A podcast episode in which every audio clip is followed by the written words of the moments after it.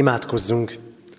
Istennek szent lelke, szállj le mi közénk, szenteld meg szívünket és figyelmünket. Ámen.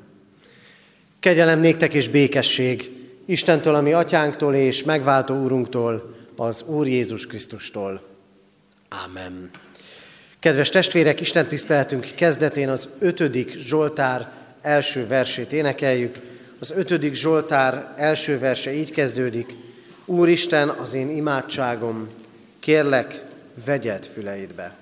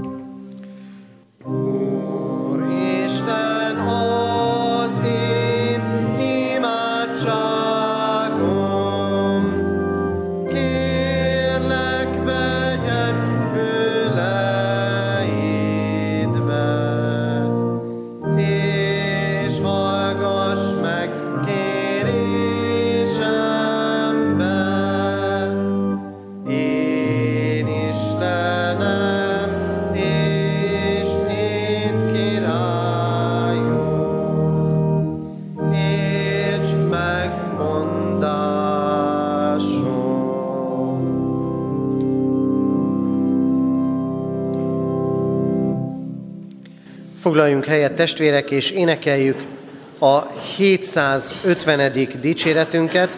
A 750. dicséretünk olyan ének, amely csak az új énekeskönyvünkben szerepel. Énekeljük végig mindhárom versével. Jöjj, az Úr vár reád, jöjj, amíg ifjú vagy.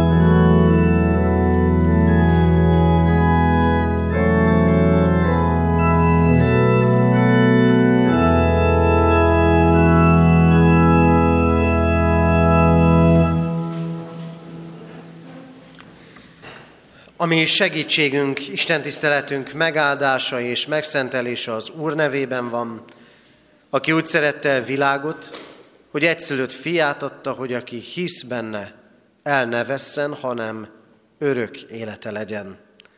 Ámen. Hallgassátok meg, kedves testvérek, Isten igéjét, ahogy szól hozzánk Márk evangéliumából. A második rész 13-tól 17. verséig olvasom, illetve a harmadik rész 13-tól 19. versig terjedő ige szakaszt, Isten igéjét helyet foglalva hallgassátok.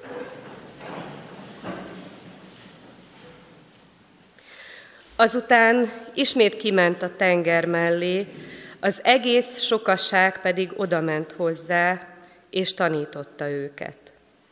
Amikor továbbment, meglátta Lévit, Alfeus fiát, aki a vámszedő helyen ült, és így szólt hozzá. Kövess engem! Az pedig felkelt, és követte őt. És történt, hogy mikor Lévi házában az asztalnál ült, sok vámszedő és bűnös is oda telepedett Jézus és a tanítványai mellé, mivel sokan voltak és követték őt. Amint a farizeusok közül való írástudók látták, hogy bűnösökkel és vámszedőkkel eszik együtt, így szóltak a tanítványainak. Miért eszik együtt a vámszedőkkel és bűnösökkel? Amikor Jézus ezt meghallotta, így szólt hozzájuk. Nem az egészségeseknek van szükségük orvosra, hanem a betegeknek. Nem azért jöttem, hogy az igazakat hívjam, hanem a bűnösöket. Azután felment a hegyre, és magához hívta, akiket akart. Ők pedig oda mentek hozzá. Tizenkettőt pedig, akiket apostoloknak is nevezett, kiválasztott arra, hogy vele legyenek, és azután elküldje őket, hogy hirdessék az igét, és hogy a tőle kapott hatalommal kiűzzék az ördögöket. Kiválasztotta tehát a tizenkettőt. Simont, akinek a Péter nevet adta, Jakabot, Zebedeus fiát, és Jánost, Jakab testvérét, akiknek a Boanérgesz nevet adta, ami azt jelenti, mennydörgés fiai. Továbbá Andrást és Fülöpöt, Bertalant és Mátét, Tamást és Jakabot, Alfeus fiát, Taddeust és Simont, a Kananeust, és Júdás Iskáriótest, aki el is árulta őt. Isten szent lelket tegye áldássá szívünkben az igét, és adja meg nekünk, hogy üzenetét ne csak halljuk, hanem szívünkbe is fogadhassuk. Hallgassuk most meg a Heidelbergi KT mai napra rendelt kérdés feleletét. A 104. kérdés így szól, mit akar Isten az ötödik parancsolatban? A válasz pedig azt, hogy szüleimnek, és valamennyi elöljárómnak minden tiszteletet, szeretetet és hűséget megadjak. Minden jó tanításuknak és büntetésüknek magamat illő engedelmességgel alávessem, és az ő védkeik és szeszélyeik iránt is türelmes legyek, mivel Isten minket az ő kezük által akar vezetni. Jöjjetek fennállva, imádkozzunk.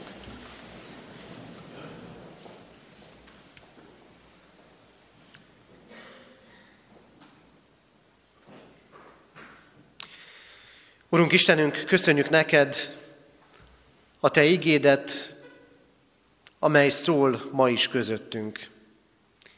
És köszönjük azokat az előttünk lévő nemzedékeket, akik mind-mind keresték a Te útmutatásodat, értelmezték a te üzenetedet, a maguk életére alkalmazták, és másoknak is átadták annak üzenetét. Urunk, minden bizonyal megállít bennünket az ötödik parancsolat KT-ban olvasható magyarázata. Mert megvalljuk azt, hogy nem mindig így tekintünk alázattal, figyelemmel, türelemmel, szüleinkre, az előttünk lévő nemzedékre, nemzedékekre, Nem így tekintünk kisebb és nagyobb előjáróinkra, holott Te valóban általuk is tudsz és akarsz vezetni minket. Urunk, megvalljuk neked azt is, hogy mi sem vagyunk olyan vezetők mindig, akikre fel lehet nézni. Nem így éljük az életünket szülőként. Vannak, amikor arról kell beszélnünk szeretteinkkel, hogy mit nem tettünk helyesen. Megvalljuk, hogy mi sem vagyunk olyan vezetők a munkahelyen sem, ami ennek lennünk kellene. De áldunk téged, Istenünk, azért, mert téged tökéletes és igaz úrként, parancsolóként és vezetőként láthatunk. Olyanként, aki mégis hűséggel, szeretettel és jó indulattal tekintesz ránk. Így jövünk eléd, Urunk, bűnvallásunkkal, de jövünk eléd hálánkkal is. Megtartott életünkért, a nehézségek között is jóságodért, hálát adunk áldásaidért, amikben részesítettél bennünket az elmúlt héten is. És jövünk eléd, Urunk, nyitott lélekkel, mert várjuk a Te szavadat, és vágyjuk, hogy a Te igéd üzenete ne csak életünk felszínét karcolja, hanem egészen szívünkig hasson, és ott formáljon bennünket. Így kérünk és várunk téged, Urunk, jöjj és szólíts meg bennünket, Atya, Fiú, Szentlélek Isten. Ámen. Készüljünk Isten üzenetének hallgatására, a 205. dicséretünket énekeljük. A 205. dicséret a régi énekeskönyv 168. dicsérete, ennek az első versét énekeljük el, tehát új énekeskönyv 205. régi énekeskönyv 168. dicséret. Az első vers így kezdődik.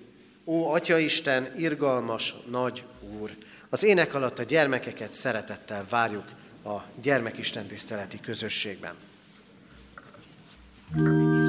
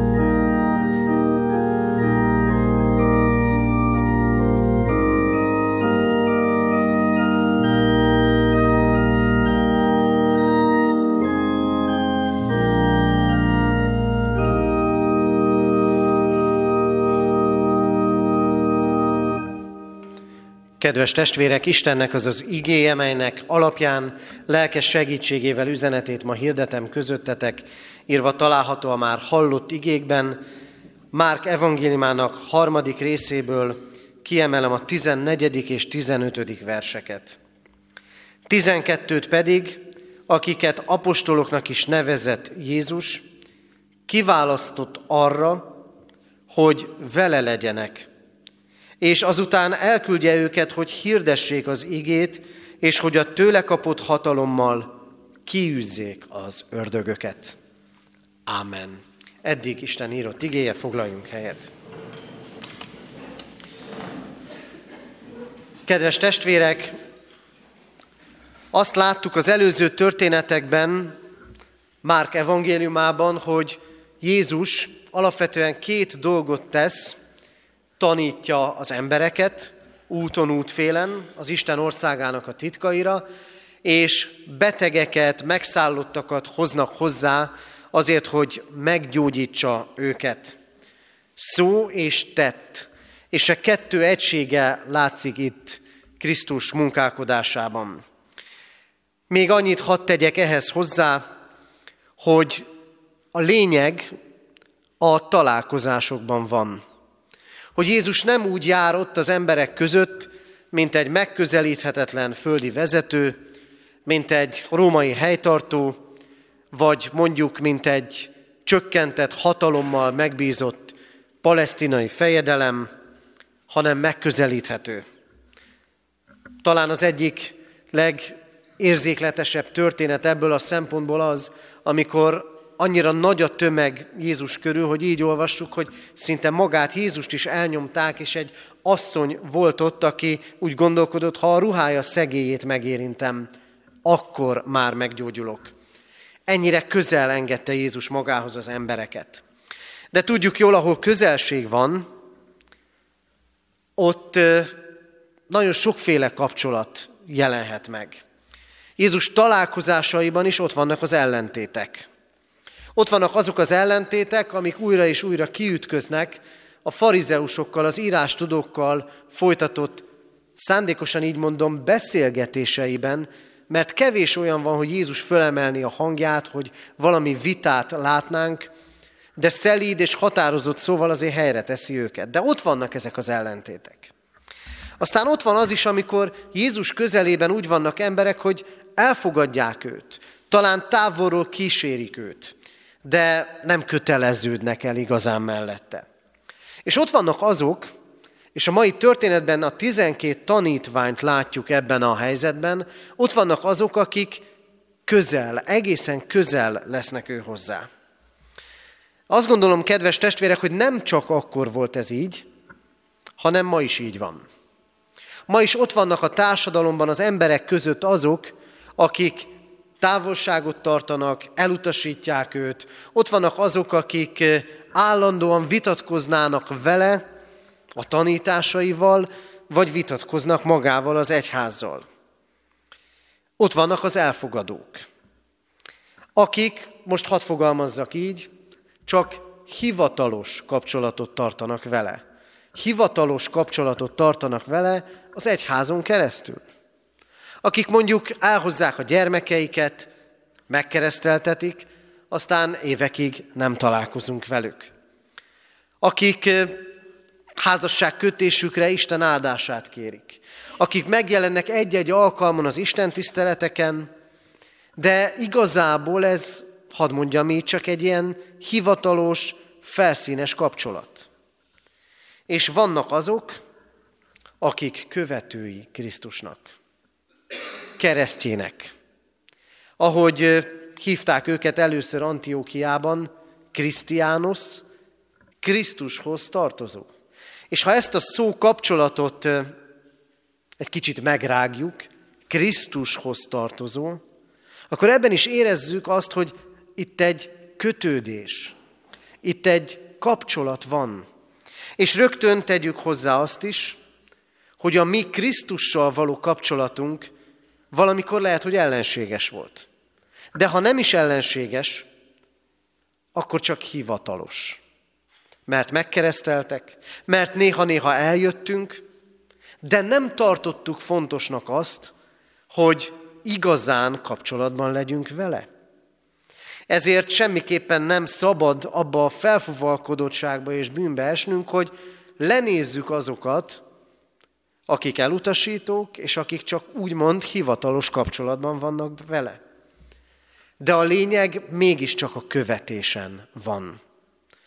A lényeg mégis azon van, hogy követjük-e Krisztust.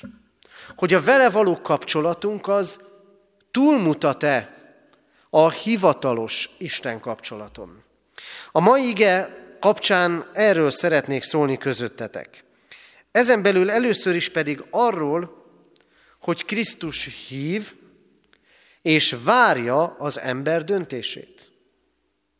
Várja azok döntését, akik ellenszegülők, várja azok döntését, akik úgymond hivatalos kapcsolatot tartanak fönn, laza szálakkal kötődnek hozzá, és hívja azokat, akik hosszabb, rövidebb idője, ideje valóban követik őt. Ha megnézzük az elhívási történeteket, amikor Jézus egy-egy embert megszólít, hogy legyen a tanítvány, és most itt Lévi elhívásának történetét láttuk, de ott van Péter elhívásának a története is, akkor azt látjuk, hogy nem az ember a kezdeményező. Itt nem az történt, hogy Lévi ült a vámszedő asztalnál, látta, hogy jön Jézus, és elkezdett nagyban jelentkezni, hogy én követni szeretnélek téged. Jézus volt az, aki megszólította. És ez mindig így van. Mindig Jézus Krisztus szava az első. Én ezért tartom nagyon-nagyon fontosnak, hogy a keresztelő alkalmával, a keresztelői felkészítés beszélgetésein is, vagy éppen a keresztelői énekben is elhangzik, még rólad mit sem tudtam én tulajdonoddá tettél, hogy az első lépés az emberhez mindig az Istené. Ő szól, ő keres, ő hal meg a kereszten. És csak a második lépés az emberé. Még akkor is, ha vannak olyan emberek, és milyen jó, hogy vannak, akik hosszú évek, évtizedek után élik meg, hogy vágy van bennük, hogy elkezdjék keresni az Istent. Akkor is az első lépés az Istené volt. Itt van Lévi története. Nem sokat tudunk, sőt, szinte semmit nem tudunk az előéletéről. Hogy vallásos volt-e, vagy nem. Hogy alapvetően egy jó szándékú ember volt-e, vagy nem. Azt tudjuk róla, hogy vámszedő. És éppen ezért, mivel a vámszedő a római hatalom, az elnyomó római hatalom és istentelen római hatalom kiszolgálója volt, ezért egy terhelt élethelyzetből jött. Nem szerették az emberek. Valószínűleg nem is ismerték nagyon. Nem tudjuk, hogy volt-e családja vagy nem, de egy terhelt élethelyzetből érkezve ült ott a vámszedő asztalnál. És Jézus azt mondja, hogy kövesse engem, és ő föláll, mindent otthagy, és elkezdi követni őt. Engem mindig nagyon megdöbbent az ilyen történet. Akár Péteréké, akár itt Lévié, hogy mi történt ott? Mi volt a levegőben? Hogy lehet az, hogy egy ember egyetlen egy szóra fogja magát, és ott hagy mindent, ami a jelenét és a múltját jelentette? Átgondolt döntés volt ez. Tudott mindent, hogy mi vár rá a következő években, évtizedekben? Egészen bizonyosan nem. Azt se tudta, hogy mi lesz másnap. Azt se tudta, hogy hova lesz, mi végre lesz ez az egész. Ő mégis ott, abban a helyzetben döntött, és elkezdett Jézus után menni. Talán mert hallotta a hírét. Talán mert látta a csodáit. Nem tudjuk. De egy dolog biztos ott volt ebben a találkozásban. Újra mondom, egy terhelt jelenő emberrel beszélünk. Emberről beszélünk. Aki, akivel nem állt szóba nagyon senki. Képzeljük el, hogy ez az ember ott ül, mindenki csak hivatalosan oda megy hozzá, elintézi a pénzügyeket, már megy tovább, kényszerből intézi a pénzváltást az átlag polgár például Lévinél, utálja, mert kihasználja a hatalmat, és akkor jön valaki, ez Jézus Krisztus, és megszólítja. Meglátja benne az embert. És látja benne mindazt, ami benne van, talán az Isten utáni vágyódását, a bűneit, a jóságát is, a terheltségét is, azt, hogy milyen lélekkel van ebben a helyzetben, és miközben mindenki lesöpri Lévit, Jézus azt mondja, nem csak megszólítja, És nem azt teszi, amit az írás tudók várnak, hogy jól lehordja őt, hogy milyen mocsok ember, hogy kiszolgálja a római hatalmat, hanem azt mondja neki Jézus, kövess engem. Azt gondolom, nem tudjuk egészen átérezni ennek a jelentőségét. De ott ennek az embernek az élete biztosan megváltozott. Lehet, hogy vágyott másra, lehet, hogy vágyott újra, de jött most jött Krisztus, és neki most kellett dönteni, hogy fölállok és ott hagyok mindent. De nézzétek, testvérek, nem csak Lévi hozott ilyen döntést. Nem csak Lévi hozott olyan döntést, hogy azt se tudta, mi lesz egy év múlva, meg öt év múlva, meg tíz év múlva, hanem mi mindannyian, akik itt vagyunk. Amikor döntést hoztunk arról, hogy mi lesz a hivatásunk, a munkánk, hát nem úgy hoztunk döntést, hogy fogalmunk sem volt arról, hogy milyen lesz azt a munkát végezni a mindennapokban. Én nyilván csak magamról tudok beszélni. Amikor meghoztam az Istennek engedelmeskedve a döntés, hogy lelki pásztor leszek, nem tudtam, hogy milyen lesz az, amikor minden vasárnap föl kell állni a szószékre. Nem tudtam, hogy milyen lesz ott állni egy haldokló ágya mellett. És még sorolhatnám. De ettől a ti döntésetek is, meg az én döntésem is jó döntés volt. Amikor úgy döntöttünk, hogy összekötjük az életünket a házastársunkkal. Nem tudtuk, hogy mi lesz 20 év múlva, meg 30 év múlva, hanem döntöttünk. És volt benne nehéz, de sok-sok áldás és jó, de nem tudtuk, hogy mit jelent ez. És mégis, mi, amikor az életünk nagy döntéseit így hozzuk meg, mert nem is lehet másként meghozni, amikor az Isten hív bennünket, amikor hívja az embereket, akkor elkezdünk, bocsánat, hogy így mondom, vakarózni, meg kifogásokat keresni, hogy de hát akkor mi lesz, meg miről kell lemondani, meg hogy lesz ez, meg hogy lesz az. Miközben meghozzuk az életünk döntéseit, a nagy döntéseit, és csomó bizonytalansággal. És akkor ott van Krisztus, aki meghal a kereszten, aki ezzel bizonyítja hűséges szeretetét, ott van Krisztus, aki látjuk, elfogadja az embert úgy, ahogy van, és akkor mi meg nem mondunk egyértelmű igent, vagy visszavonjuk az igenjeinket. Arra hív bennünket Krisztus, hogy döntsünk. És ezt ki kell mondani. Először vagy újra. És ha kimondtuk már, akkor is ki kell mondani. És ha mindenki tudja a környezetünkben, akkor is ki kell mondani. Gondoljunk arra, amikor ott áll az úrasztal előtt a vőlegény meg a menyasszony, és ott van a násznép, a gyülekezet a templomba, senki nem lepődik meg azon, hogy az a kettő kimondja, szeretlek. De mégis milyen fontos kimondani. Így kellene nekünk is kimondani az Isten hívására újra és újra, igen Uram, én követlek téged. De mire hív Krisztus?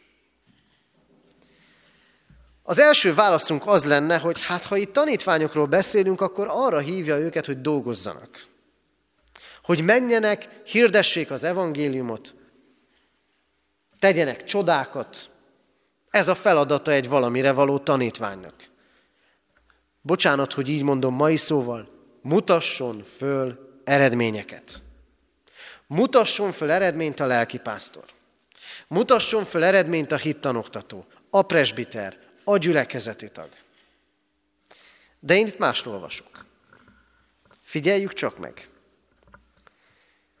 Tizenkettőt pedig, akiket apostoloknak is nevezett, kiválasztott arra, hogy vele legyenek.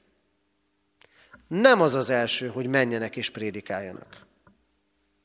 Az első az az, kiválasztotta és elhívta őket arra, hogy vele legyenek. Nagyon fontos. Krisztussal lenni. Azért lehetséges ez, mert velünk van. Ahogy minden keresztelőn elhangzik, és igaz mindannyiunkra nézve, veletek vagyok minden napon a világ végezetéig, Krisztus velünk van. Ígérete igaz. És hosszú úton volt ott a tanítványokkal, meg volt ott már velünk is. Arra hívja Jézus a tanítványokat. Arra hív bennünket mindenek előtt, hogy vele legyünk.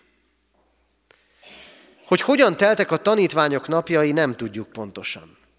De azért el tudjuk képzelni. Néhány dolgot el tudunk képzelni. Figyelnek. Nézik, mit tesz Jézus. Hogyan viszonyul egy vele szembejövő részegeshez. Biztos volt ilyen. Azt látjuk, meg olvassuk az evangéliumokból, hogyan viszonyul a betegekhez, a farizeusokhoz. De látják Jézust akkor is, amikor pihen, amikor fáradt. Látja akkor, amikor elmarasztalja az embereket, és azt mondja, hogy ti hitetlen és elfajult nemzedék, meddig szenvedlek még benneteket? Látja a dühét, látják a dühét, a haragját, látják úgymond dolgozni és pihenni. Beszélgetni bizonyosan a világ dolgairól, az Isten országának titkainak fényében. És van úgy, hogy tizenkettővel van együtt, és van, hogy hárommal, és van, hogy egyet hív félre, és beszélgetnek. Vele lenni. Ez az elsődleges dolog. Így kezdődik minden. Krisztussal lenni. És így kellene, hogy legyen a mi életünkben is. Az első lépésben arra hívott el bennünket, hogy vele legyünk. És csak gondoljatok arra, hogyan vagytok együtt a szeretteitekkel.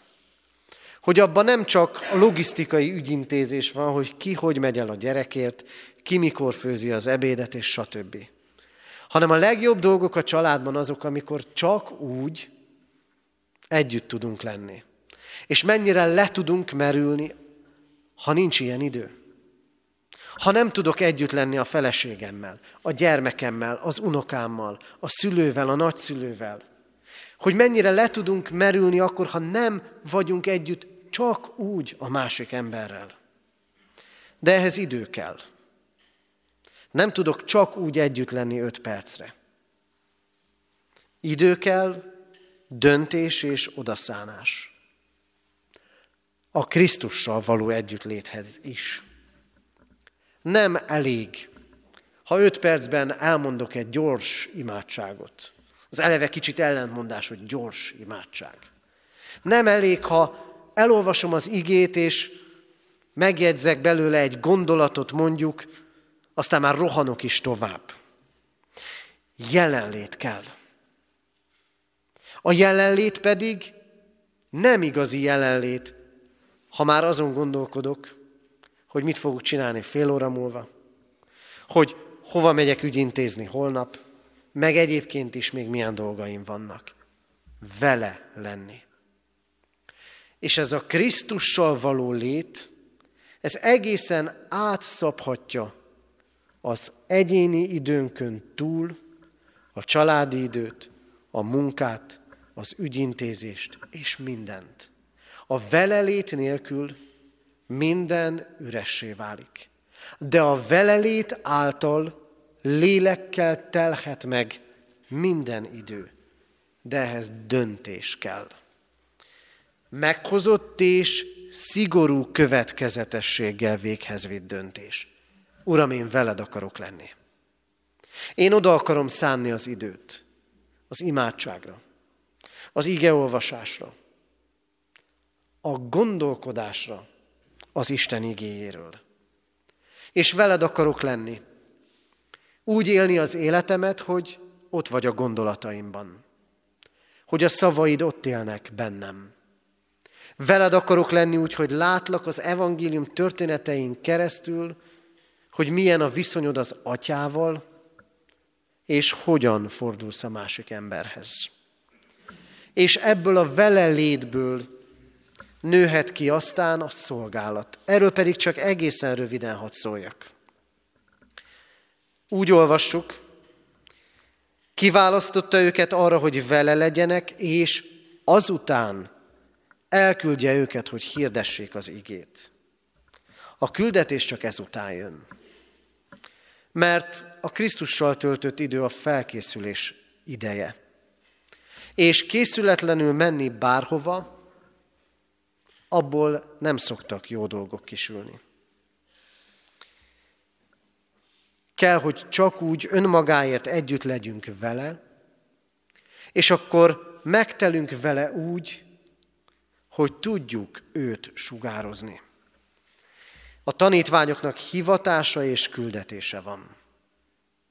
Nekünk hivatásunk és küldetésünk van.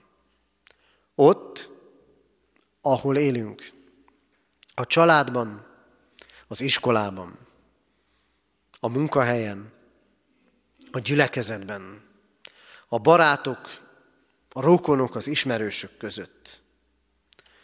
Tovább lehet adnom, hogy mit éltem meg a Krisztussal létben. Tanúság tételként adhatom tovább.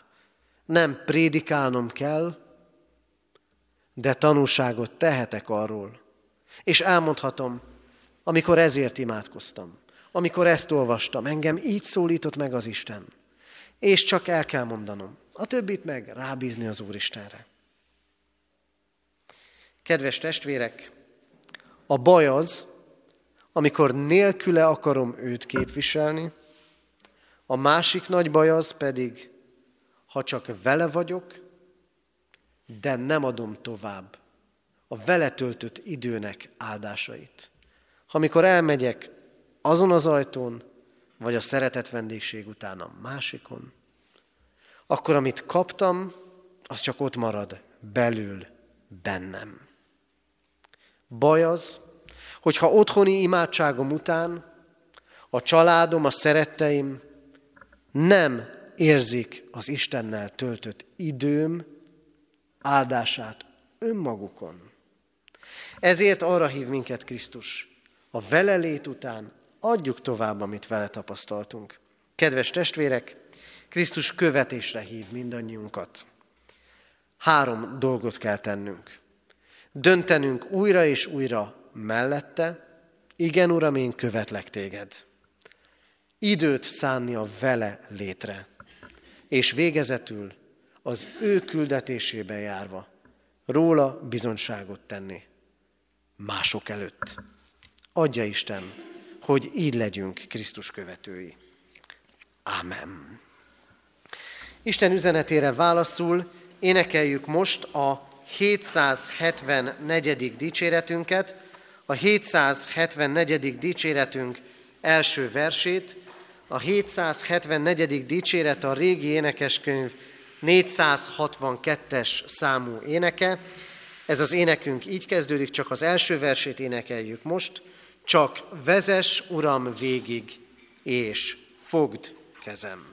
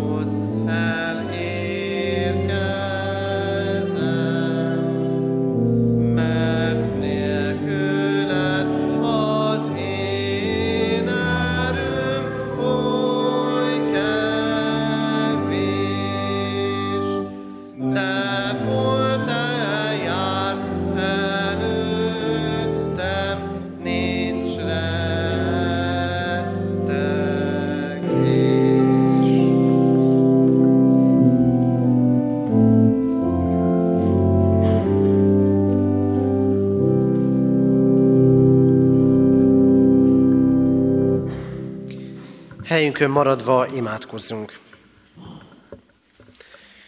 Urunk Istenünk, köszönjük neked, hogy Te elhívtál és elhívsz minket a veled való közösségre.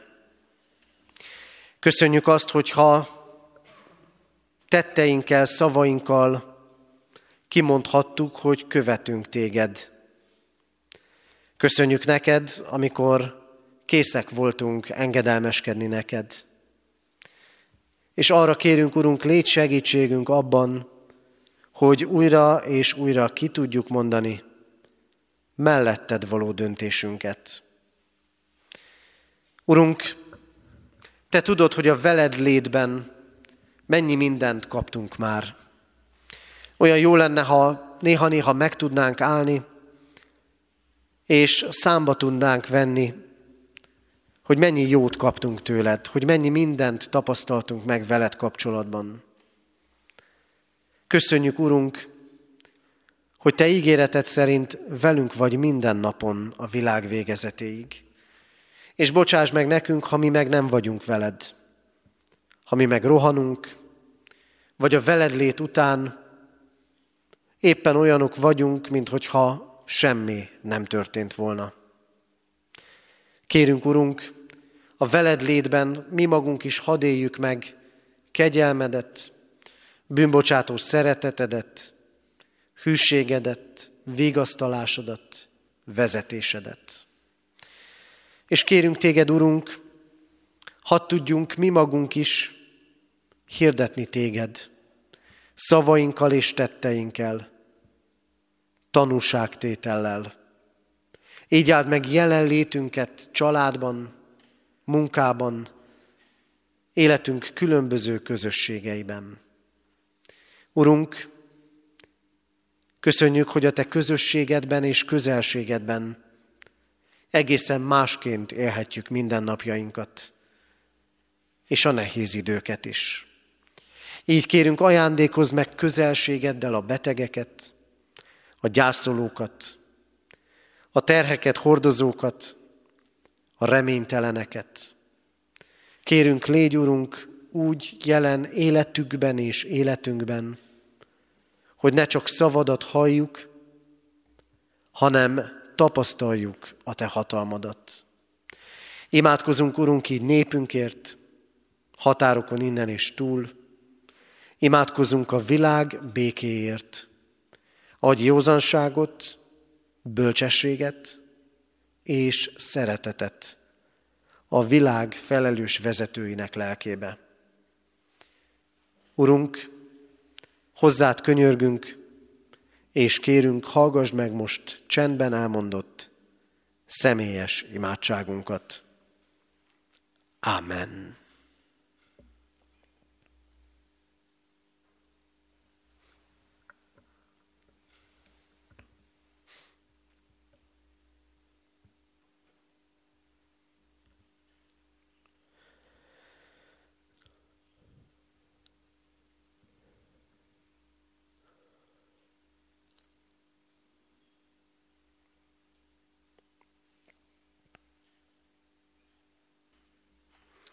Köszönjük, Urunk, hogy imádságaink mind megérkeznek hozzád.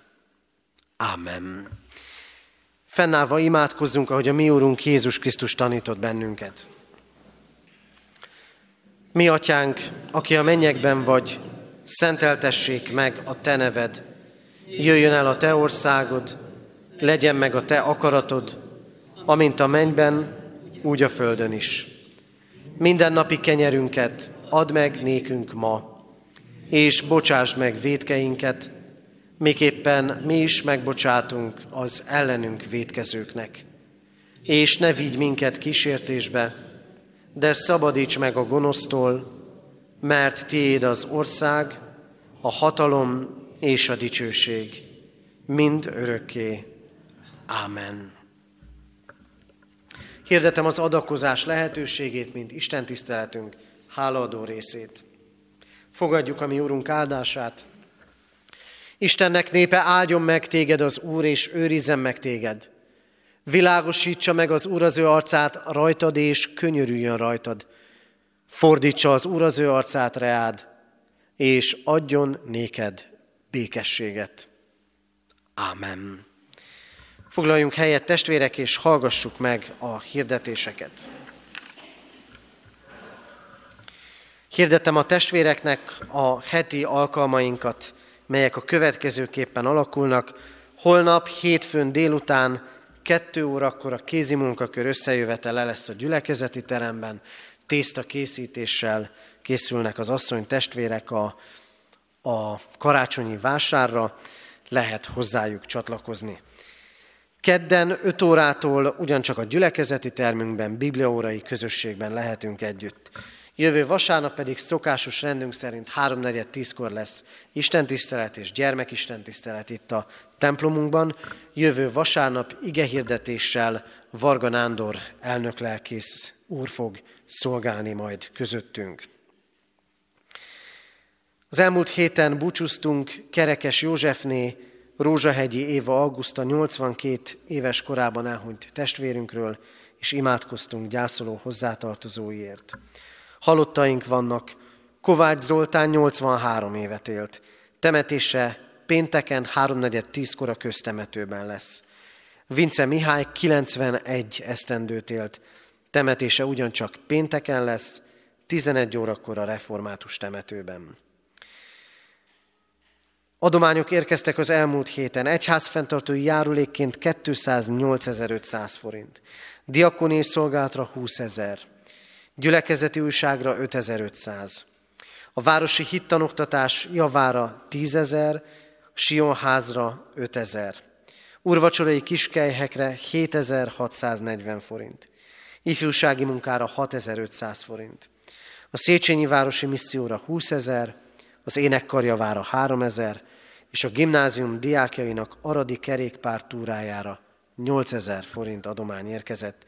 Isten áldása legyen az adományokon és az adományt adókon. Ehhez utóbbi hirdetéshez kapcsolódok, gimnázium diákjai, tanár kísérőikkel holnap fél kilenc után indulnak Aradra, kerékpárral, hogy ott részt vegyenek az ünnepi megemlékezéseken még támogathatjuk adományainkkal az ő útjukat. Eheti ima témaként hordozzuk könyörgéseinkben azokat, akik káros függőségekben szenvedélybetegként élnek, és imádkozzunk azokért, akik közöttük szolgálnak. Mint ahogyan azt bizonyára tudják a testvérek, október 1-én, tegnap elkezdődött a népszámlálás, most még egyelőre internetes úton lehet ezt elvégezni, de lesz ennek más formája is. Arra kérjük a testvéreket, zsinatunk elnökségének felszólítása nyomán is, hogy a népszámlálás alkalmával legyünk bátrak megvallani hitünket, reformátusságunkat. Hirdetjük a testvéreknek, hogy október 11-én, nem most, kedden, hanem rá egy hétre, indul gyülekezetünkben a következő alfa sorozat. Erre hívhatjuk olyan ismerősünket, barátunkat, szerettünket, akikkel szívesen beszélgetünk a hit mélyebb kérdéseiről. Az alfa sorozat alkalmain előzetes jelentkezéssel lehet részt venni, akit ez a lehetőség érdekel, kérem jelezze nekem Isten tisztelet után, vagy Nagy Henrietta lelkésztársamnál. Hirdetjük a gimnázium nyílt napjait és a gimnáziumi felvételit és felvételi előkészítőt. Ugyancsak kérem a testvéreket, hogy aki érdeklődik ez iránt, az Isten tisztelet után keressen majd meg. És még néhány katonatelepi hirdetést szeretnék elmondani.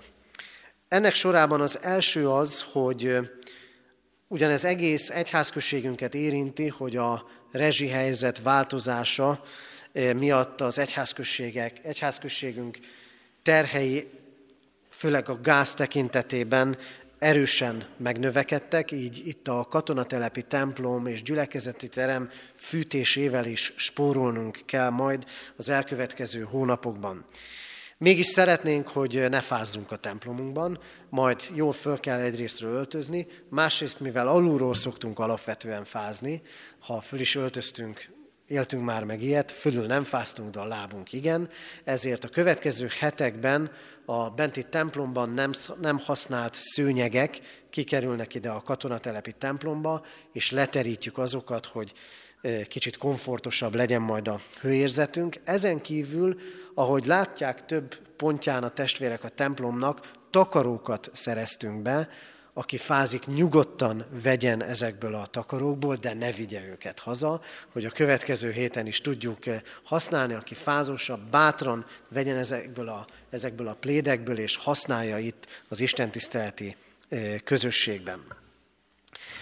Hirdetem még azt, Többször próbálkoztunk azzal, hogy az istentiszteletet megelőzően imaközösséget tartunk a gyülekezeti teremben. Ez inkább nem működött, mint igen, késve jöttünk, járkálás volt, ezért más formát szeretnék ennek találni, mert imádság nélkül nem működik a gyülekezet. Ezért most egyelőre havi egy alkalommal e, imaórára hívom a testvéreket, akik szeretnek közösségben imádkozni hangosan, vagy közösségben magukban. Az első imaóra alkalma október 10-én, hétfőn lesz a kézi munkakör után, este fél hattól, tehát október 10-én, hétfőn, este fél hattól, egy olyan félórás, háromnegyed órás alkalom, ahol egy igeolvasás lesz, és utána ima közösségben lehetünk majd együtt. Egyelőre havonta egyszer fogunk találkozni, erre hívjuk és várjuk a testvéreket. Hiszem, hogy mindannyian imádkozunk otthon, önmagunk, családunk, gyülekezetünk és egész egyházunk dolgaiért, de fontos, hogy megerősödjünk ebben a szolgálatban, így hívjuk a testvéreket, tehát első alkalommal október 10-én fél hatra a gyülekezeti terembe, imaórára. És az utolsó hirdetésem pedig az, hogy Isten tisztelet után, ahogy hirdettük is, szeretett vendégséget tartunk a gyülekezeti terembe, erre szeretettel hívunk és várunk mindenkit. Régen volt ilyen, a Covid sajnos ezt is megnyírbálta, de most újra találkozhatunk ebben a közösségben. Ezért ez alkalommal majd arra kérem a testvéreket, hogy ne a arra felé távozzunk a templomból, hanem aki a, esetlegesen a szeretet vendégségben nem kíván részt venni, azokat is arra kérem, hogy a gyülekezeti terem felé hagyjuk el a e, templomot, és majd a szolgálatos presbiter is oda fog állni a persejjel. Az Úr legyen a mi gyülekezetünk őriző pásztora. Záróénekünket énekeljük, a 774. dicséretünk második és harmadik versét, 774. dicséretünk második és harmadik verseit énekeljük. A régi énekeskönyvben ez a 462. dicséret. Szent irgalmaddal szívemet födjed bé.